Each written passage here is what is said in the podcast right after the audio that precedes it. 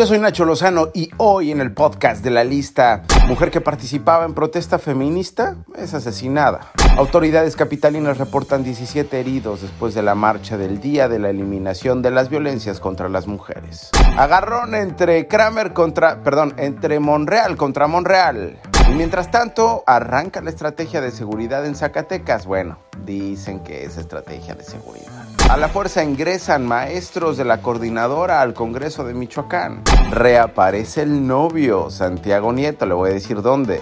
Y el mundo tiene una nueva variante de COVID-19. El podcast de Nacho Lozano es presentado por Baby Crazy, tejiendo sonrisas desde 1973. Comenzamos en Sonora, cuando la marcha feminista para exigir el alto a las violencias de género pasaba frente al Palacio de Gobierno en Guaymas, se registró un ataque por parte de un grupo de sicarios. Ahí, en medio de las balas, estaba la alcaldesa Carla Cota junto con sus escoltas. El saldo, tres muertos, entre ellos una mujer que participaba en la manifestación, una escolta de la alcaldesa y un presunto agresor. En la mañanera, el almirante José Rafael Ojeda, el secretario de Marina, habló sobre esto. En primer lugar, no fue un ataque directo a la alcaldesa.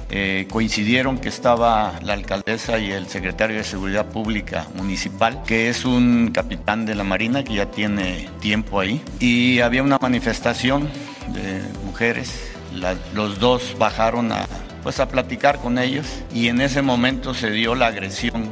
Pero iban sobre el capitán, sobre el secretario de Seguridad. Falleció el, uno de los sicarios. Ese sicario ya tenía orden de aprehensión Miles de personas, madres de víctimas de feminicidio y colectivas feministas, marcharon ayer en las calles de la Ciudad de México, pero también en las calles de varias otras ciudades en la República Mexicana. En la Ciudad de México, la marcha salió del Ángel de la Independencia.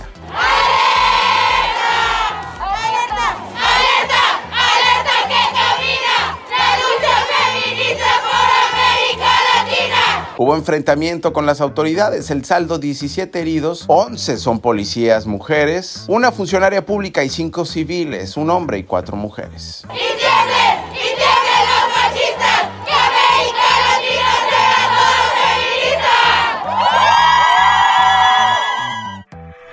¿Y se acuerda usted de este reclamo? Es momento de actuar. Por eso yo digo replantear la estrategia con resultados. Porque si no, de lo contrario, se vuelve igual. Y al cabo decir, ah, ahora cambiamos esto, ah, ahora esto. Yo les pregunto, Fresnillo es considerado de los municipios, de los 50 municipios eh, prioritarios. Y vean, sigue igual.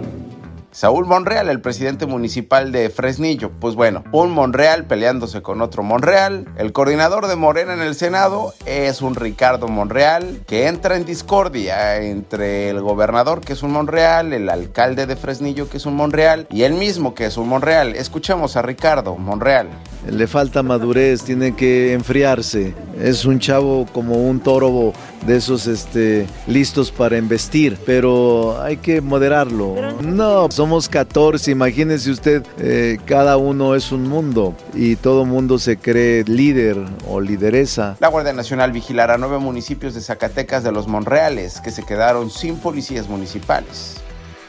Integrantes de la sección 18 de la Coordinadora Nacional de Trabajadores de la Educación ingresaron a la fuerza al Congreso de Michoacán.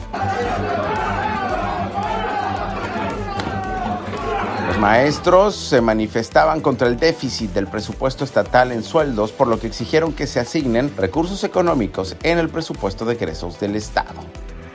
Tatiana Cloutier, secretaria de Economía, fue cuestionada por diputados del PAN sobre por qué no defendió los recursos de la dependencia, que en 2022 tendrán una reducción de casi 50%. Fue parte de su glosa del tercer informe de Andrés Manuel López Obrador como presidente de México. Esto respondió la funcionaria. Creo enormemente en la división de poderes y creo en la capacidad que se tiene en cada uno de los mismos y que ustedes son capaces de tomar decisiones y poder votar de acuerdo a lo que les corresponde.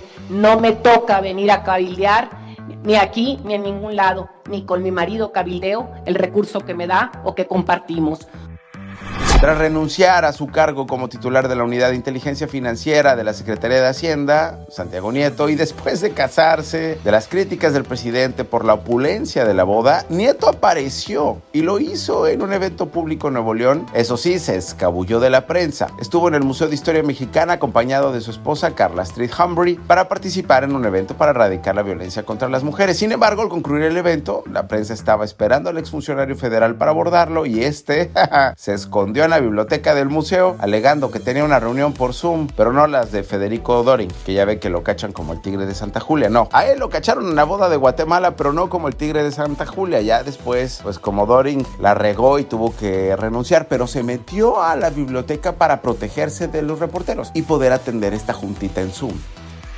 Un total de 53 legisladores de oposición reclamaron la firma de Olga Sánchez Cordero, la presidenta de la mesa directiva del Senado, para promover una controversia constitucional contra el decretazo. Tengo mis serias dudas y quisiera que se me dieran los argumentos sobre el interés y la legitimación de este Senado para promover la controversia constitucional. Científicos y autoridades sanitarias están asustadas y es que en Sudáfrica se confirmó la detección de una nueva variante del coronavirus. Hasta ahora se han confirmado casos de esta variante en Hong Kong y en Botswana. En total hay 32 mutaciones que podrían evadir la vacuna y los anticuerpos generados por una infección previa.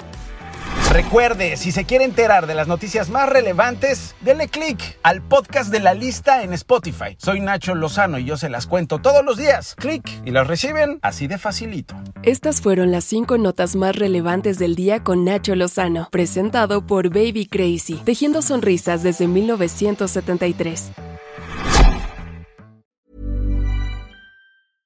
Hey, folks, I'm Mark Marin from the WTF Podcast, and this episode is brought to you by Kleenex Ultra Soft Tissues, your ally to help tackle your allergy symptoms this season. I love the change of seasons, but nobody loves pollen and all those other things floating in the air that make you sneeze during this nice weather. Kleenex Ultra Soft Tissues are hypoallergenic and allergist approved, so fight back against watery eyes and runny noses without worrying about irritating your skin. For this allergy season, grab Kleenex and face allergies head on.